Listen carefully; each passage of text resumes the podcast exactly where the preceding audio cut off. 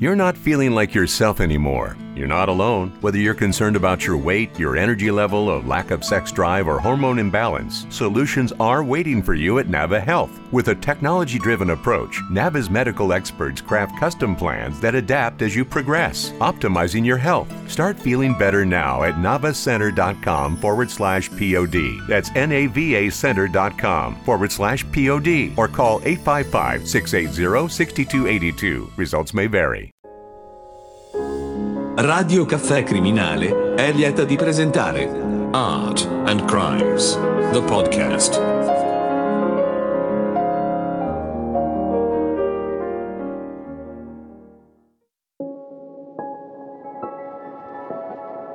Il doriforo di Stabia tornerà a casa? Il doriforo di Stabia è stato trafugato in Campania nel 1976 e ora si trova a Minneapolis. È ospitato, si fa per dire, nel Minneapolis Institute of Minnesota dal 15 aprile 1986. È l'attrazione principale del museo, come l'atleta di Fano lo è per il Polghetti Museum di Malibu. Ha molto in comune con le vicende dell'atleta di Fano, a cui rimando, e come lui rischia di restare per sempre in terra americana, nonostante le sentenze di restituzione emesse dal nostro paese.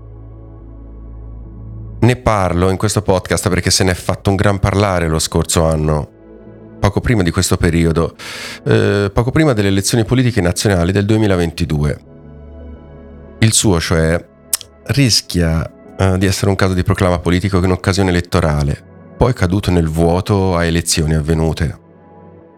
A maggio del 2022 addirittura tutto era pronto per il suo rientro e l'allora ministro per i beni culturali si impegnava pubblicamente a riportarlo a casa. Un anno è passato, adesso c'è un nuovo governo e un nuovo ministro dei beni culturali e sembra che molta acqua sia già passata sotto i ponti e non se ne sente già più parlare concretamente. Questo nonostante fosse già pronta la sede del suo allestimento nella reggia di Quisisana a Castellammare di Stabia. Dal 3 marzo di questo anno il Museo Nazionale Libero d'Orsi, all'interno della reggia, è infatti chiuso al pubblico per lavori di ampliamento e valorizzazione. I depositi archeologici di 400 metri quadri avranno una giusta sistemazione e ospiteranno i circa 8.000 reperti accumulatisi dagli scavi che si susseguono dagli anni 50. Il circuito archeologico dell'antica Stabie, con le ville romane di San Marco e Arianna, offrirà una rete straordinaria di musei e siti archeologici. Ma ci sarà anche il principe di questi scavi? Parlo della più concisa copia in marmo pentelico del Doriforo di Policleto, capolavoro scultoreo bronzeo del V secolo a.C ed esempio portante in tutti i libri di arte antica. Da alcuni anni si susseguono conferenze e simposi internazionali su questa copia dell'originale di Policleto, emblema per eccellenza della perfetta postura dell'atleta eroizzato. Sto parlando naturalmente del chiasmo, la composizione AX, cioè della posizione degli arti. L'opera risale alla media età augustea ed è affine stilisticamente al Diomede di Cuma, altra opera campana. Nonostante non ne abbia l'integrità, è una copia più concisa rispetto alla statua gemella del Museo di Napoli. Il giovane portatore di lancia è cioè più caratterizzato, affusolato ed eroico. La soluzione di questo giallo internazionale ha un'unica strada, come per i grifoni di Castelvetrano è cruciale ritrovare negli scavi le corrispondenti parti mancanti o almeno parti di esse. Solo così potrà essere riportato a casa. Il doriforo di Stabia manca infatti del braccio sinistro, delle dita della mano destra, del naso e parti del piede destro. Al MIA, acronimo appunto del Museo di Minneapolis, l'opera è stata molto scaltramente esposta ad accurato restauro in modo da cancellare ogni riferimento alla sua provenienza dalla Terra. Ne parleremo più tardi, ma è importante questo particolare del restauro e della sua provenienza dalla Terra, importantissimo. Essa è esposta come opus nobiliore al centro di un ottagono. Come per l'atleta di Fano, cioè si è ricostruito intorno alla statua una copia dell'ipotetico complesso architettonico che la ospitava. In originale la statua adornava l'abside di un edificio adibito come ginnasio. Il ginnasio era un antico luogo di allenamento per i giovani atleti, posto al centro del pianoro di Varano. Nel 1976 la statua fu trafugata proprio sul ciglio della collina del Varano. Un luogo cardine, ne parleremo spesso. Un cantiere edile, privo di sorveglianza della soprintendenza, era posto nei pressi della villa del pastore. Negli anni, dalla collina del Varano, da questo sito sono spariti altri reperti e questo diminuisce di molto le possibilità di trovare le parti mancanti della statua e ogni riferimento materiale al contesto archeologico di provenienza. La mancanza di ogni riferimento alla terra, lo ribadisco, consolida la linea difensiva del museo americano. Cioè da quando è stata esposta improvvisamente, quasi per magia, dal 1986, la didascalia nel museo americano recita che è stata trovata agli inizi degli anni 30 in The Sea of Italy, con riferimento all'annosa questione delle acque internazionali. La linea difensiva del museo americano, cioè, si pone nella stessa rotta del Polghetti Museum di Malibu. Eliminato ogni riferimento alla Terra, è assai difficile infatti dimostrare che una statua non provenga da acque internazionali. Ho già affrontato la problematica delle acque internazionali nel podcast sui ritrovamenti di statue e oggetti nel canale di Sicilia e in particolare del satiro danzante di Mazzara del Vallo. È in quel contesto che si è formata la legislazione in oggetto e purtroppo anche i trafugamenti operati da Cosa Nostra. Anche la copia più famosa del doriforo al Museo Nazionale di Napoli fu trovata presso un ginnasio, appunto cosiddetta palestra sannitica, a fine Settecento. Anche questo particolare è importante perché il fine del Settecento è l'inizio del periodo dei grandi interventi borbonici a favore degli scavi archeologici e della cultura, quando Pompei diventò il primo grande museo archeologico all'aperto d'Europa. Col Regno d'Italia gli scavi poi divennero sistematici, ma solo con la riforma Bottai degli anni 30 si ebbe un corpus legislativo efficace che tutelasse le esportazioni di beni culturali dal nostro paese. Il Museo di Minneapolis si appella cioè a un periodo lacunoso della nostra legislazione, quando il ritrovamento e il commercio clandestino dei beni culturali erano pratica non soggetta a controlli. Con assoluta certezza possiamo affermare che il doriforo, pur invenuto clandestinamente a metà anni 70 e non consegnato alla soprintendenza, ma beneficiò invece del famigerato triangolo USA, Svizzera, Italia, al tempo già consolidato e di cui più volte ho parlato negli altri podcast. Il MIA acquistò infatti il doriforo dal mercante svizzero Elia Borowski. È stato lui ad assicurare che la statua proveniva dai fondali marini italiani in acque internazionali, intorno agli anni 30. La procura italiana, cioè, ha fatto luce su una incredibile serie di illeciti ma in America naturalmente la pensano diversamente. Alle strette, gli americani sostengono che era tranquillamente in mano ai privati da anni, erede di chissà quale ritrovamento di età preunitaria, fino almeno al 1980, quando fu esposta al pubblico al Museo di Monaco di Baviera con una didascalia che faceva già riferimento alla provenienza stabiese e alle acque internazionali. Tutto questo è stato ricostruito dall'archeologo Umberto Pappalardo in un articolo di Archeologia Viva del 2001.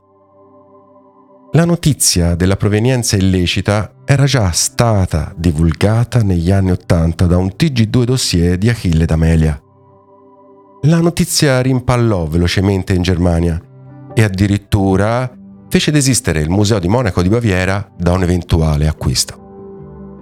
Elia Borowski si riappropriò della statua e le fornì un falso pedigree per venderla in America, dove ben sapeva che la legge non obbliga l'acquirente finale a verificare tutti i passaggi di proprietà della statua. Il denaro dell'acquisto, cioè, sana ogni passato, anche illecito, di un oggetto. Ne ho più volte parlato.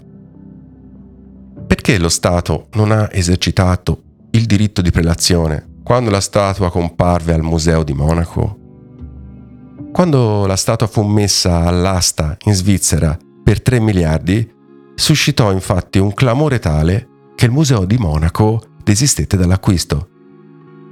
In quel finire degli anni 80 bisognava agire celermente e onde evitare che fosse messa di nuovo in vendita secondo le leggi svizzere che consentono la vendita di oggetti archeologici di dubbia provenienza anche se hanno tracce di terra sulla loro superficie. E questo era il caso del doriforo di Stabia. Qui sta l'offesa peggiore. Cosa vuol dire uscirne fuori ora con una promessa di recupero a 40 anni di distanza? Chi ha fatto questa promessa sapeva bene di illudere. Il diritto internazionale, infatti, concede una sorta di diritto di usucapione a quei musei che hanno investito nei restauri e la valorizzazione di un'opera negli anni. Come per la biga di Monteleone e per l'atleta di Fano, il museo di Minneapolis, il MIA, ha costruito una sala apposita per il dorifero investendo in ricerca e appunto valorizzazione. Con queste premesse Potrà il dorifero tornare a Stabia? È importante analizzare la figura chiave dello stesso Elia Borowski, nato a Varsavia nel 1913 e morto in Israele nel 2003, è il rappresentante di quei grandi trafficanti che hanno base in Svizzera e usufruiscono della legislazione locale molto aperta in materia dei traffici archeologici. A Basilea Borowski divenne uno degli esperti mondiali di archeologia del Mediterraneo, il principale bacino di approvvigionamento per quel sistema piramidale di cui ho già parlato nel podcast dedicato e che ha visto recentemente indagato uno dei suoi ganci, dei suoi gangli principali nell'ex direttore del Louvre eh, Jean-Luc Martinet. Dalla Siria allo stretto di Gibilterra, tutto il Mediterraneo è oggetto di immensi traffici illeciti, già visto, di armi, droga, oggetti d'arte e purtroppo anche persone. I suoi parenti, i suoi fratelli chiamavano Elia Elie Cish, Elia il sognatore. Lo chiamavano così i suoi fratelli, ma Elie è stato soprattutto un grande trafficante.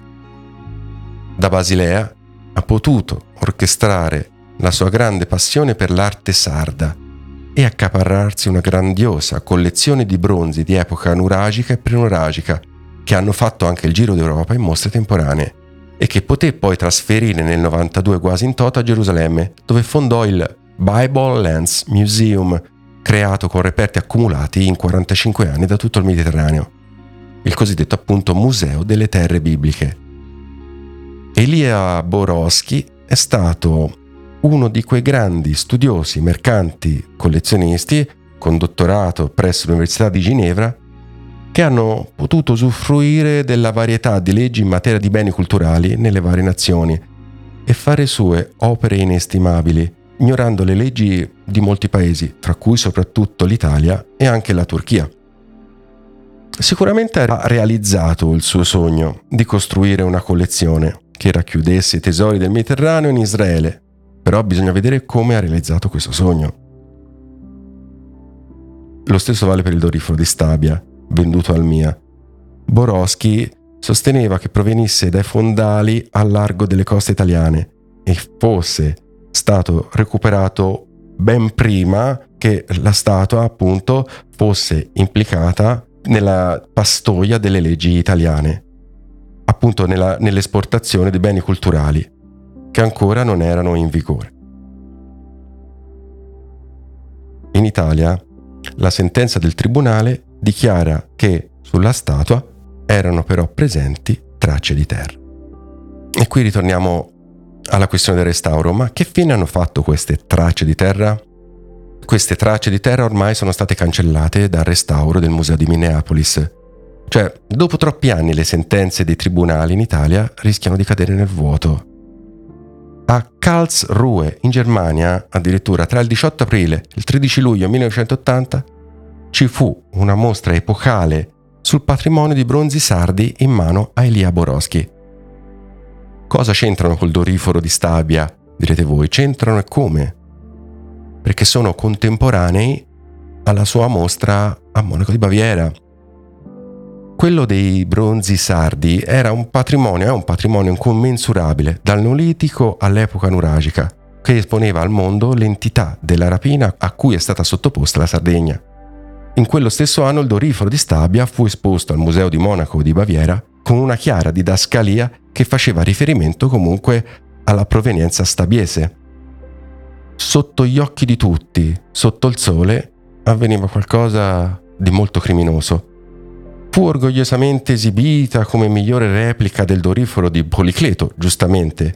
Si diceva chiaramente, come per i bronzi sardi, che lo Stato italiano doveva essere orgoglioso del suo patrimonio artistico, appunto, del suo patrimonio artistico.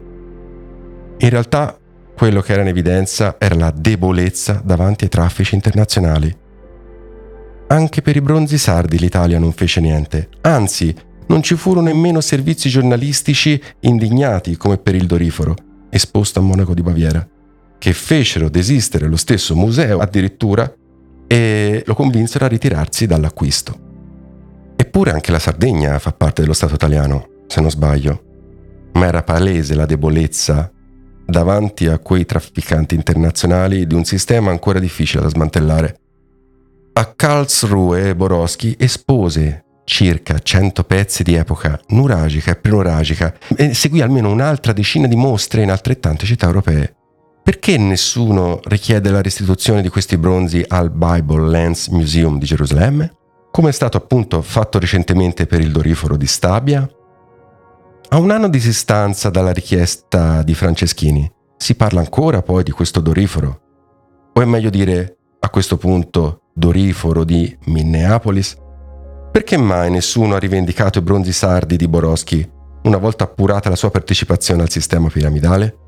Il nome di Boroschi compare infatti nelle carte di Robert Act. Ne ho parlato a proposito dell'organigramma di quel sistema che permette ai musei internazionali di arricchirsi illecitamente. Sotto processo in Italia Robert Hecht dal 2006 fino alla morte nel 2012 è stato un antiquario americano con base a Parigi.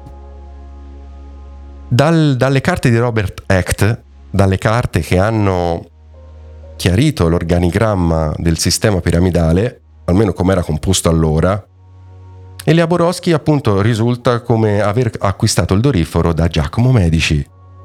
Appunto ne ho già parlato ampiamente nel sistema piramidale, nel podcast sul sistema piramidale. Giacomo Medici era una di quelle figure mediane tra grandi trafficanti d'arte internazionali e tombaroli locali che gestivano appunto le appropriazioni illecite da scavi archeologici illeciti nel centro e nord Italia. Allora, già detto appunto, Elia Boroschi figura nell'organigramma come cliente di Giacomo Medici al vertice di quegli scavi clandestini in centro Italia e condannato nel 2004.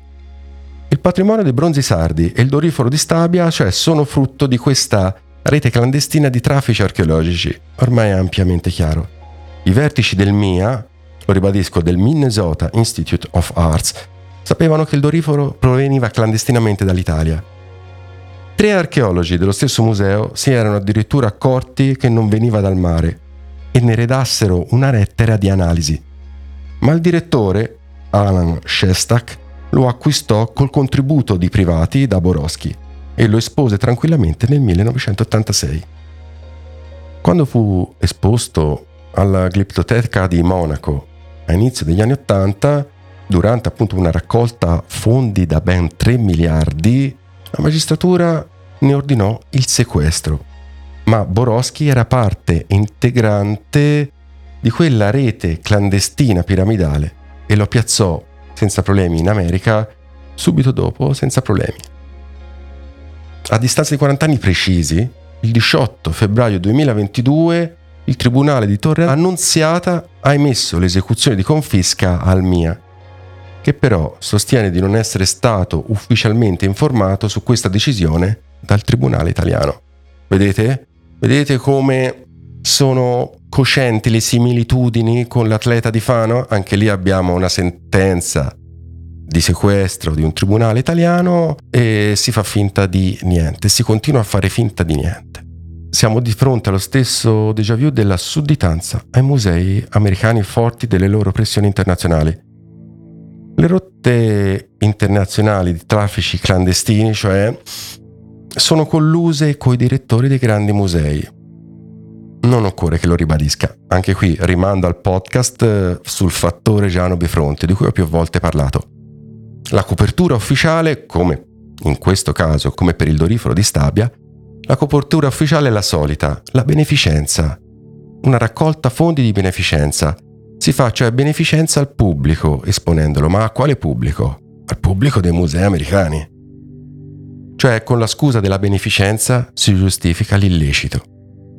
Ma basta andare ad ascoltare il podcast eh, per rinvigorire le idee.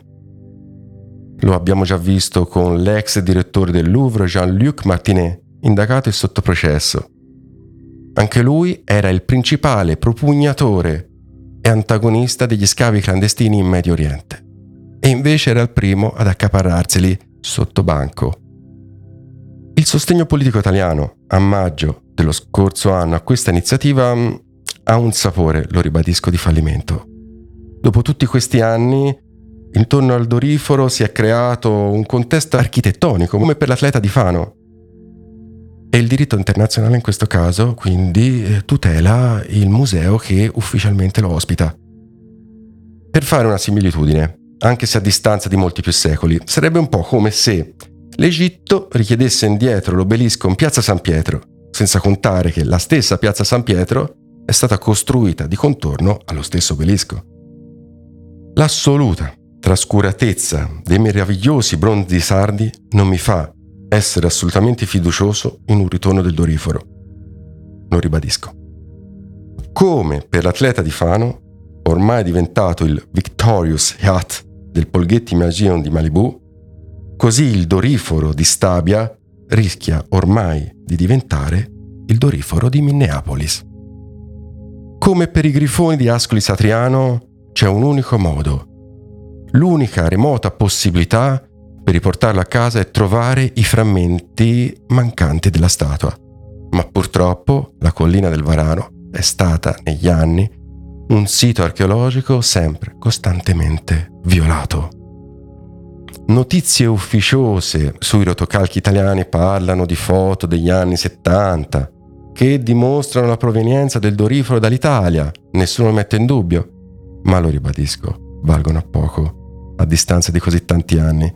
L'Italia è stata troppo a lungo reticente nella sua richiesta e nel 1985, quando Borowski vendette per quasi 3 miliardi il doriforo al MIA, era già provvisto di un pedigree che lo autenticava come statua proveniente da acque internazionali prima degli anni 30, prima che la legislazione italiana lo potesse tutelare.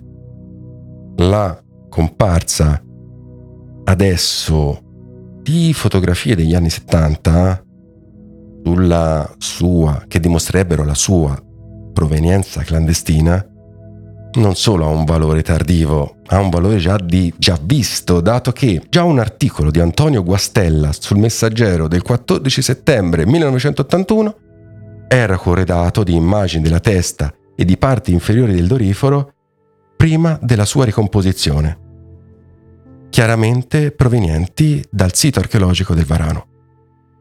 Da sempre, cioè, si sapeva che il doriforo proveniva da un noto sito di, di scavi clandestini, da sempre si sa questa cosa. Da sempre si sa che proviene dal ciglio della collina di Varano, presso la villa del pastore. Quindi, che cosa dobbiamo fare adesso? Dobbiamo ritrovare le parti mancanti. Dobbiamo continuare a ricercare perché è possibile portarlo indietro abbiamo, pre- abbiamo il precedente dei grifoni di Ascoli Satriano. È possibile recuperarlo, però al di là di iniziative politiche che a partire dallo scorso, che a partire dallo scorso anno rischiano di cadere nel vuoto. Al museo americano non importa nulla dell'esecuzione di confisca emessa il 18 febbraio 2022 dal Tribunale di Torre Annunziata. Questo è l'unico dato di fatto. Quindi per evitare che, come per l'atleta di Fano, che è diventato il Victorious Yacht americano del Polghetti Museum di Malibu, ora sta a noi impegnarci a ritrovare le parti mancanti e ad evitare che il dorifero di Stabia diventi effettivamente il dorifero di Minneapolis. Un saluto a tutti.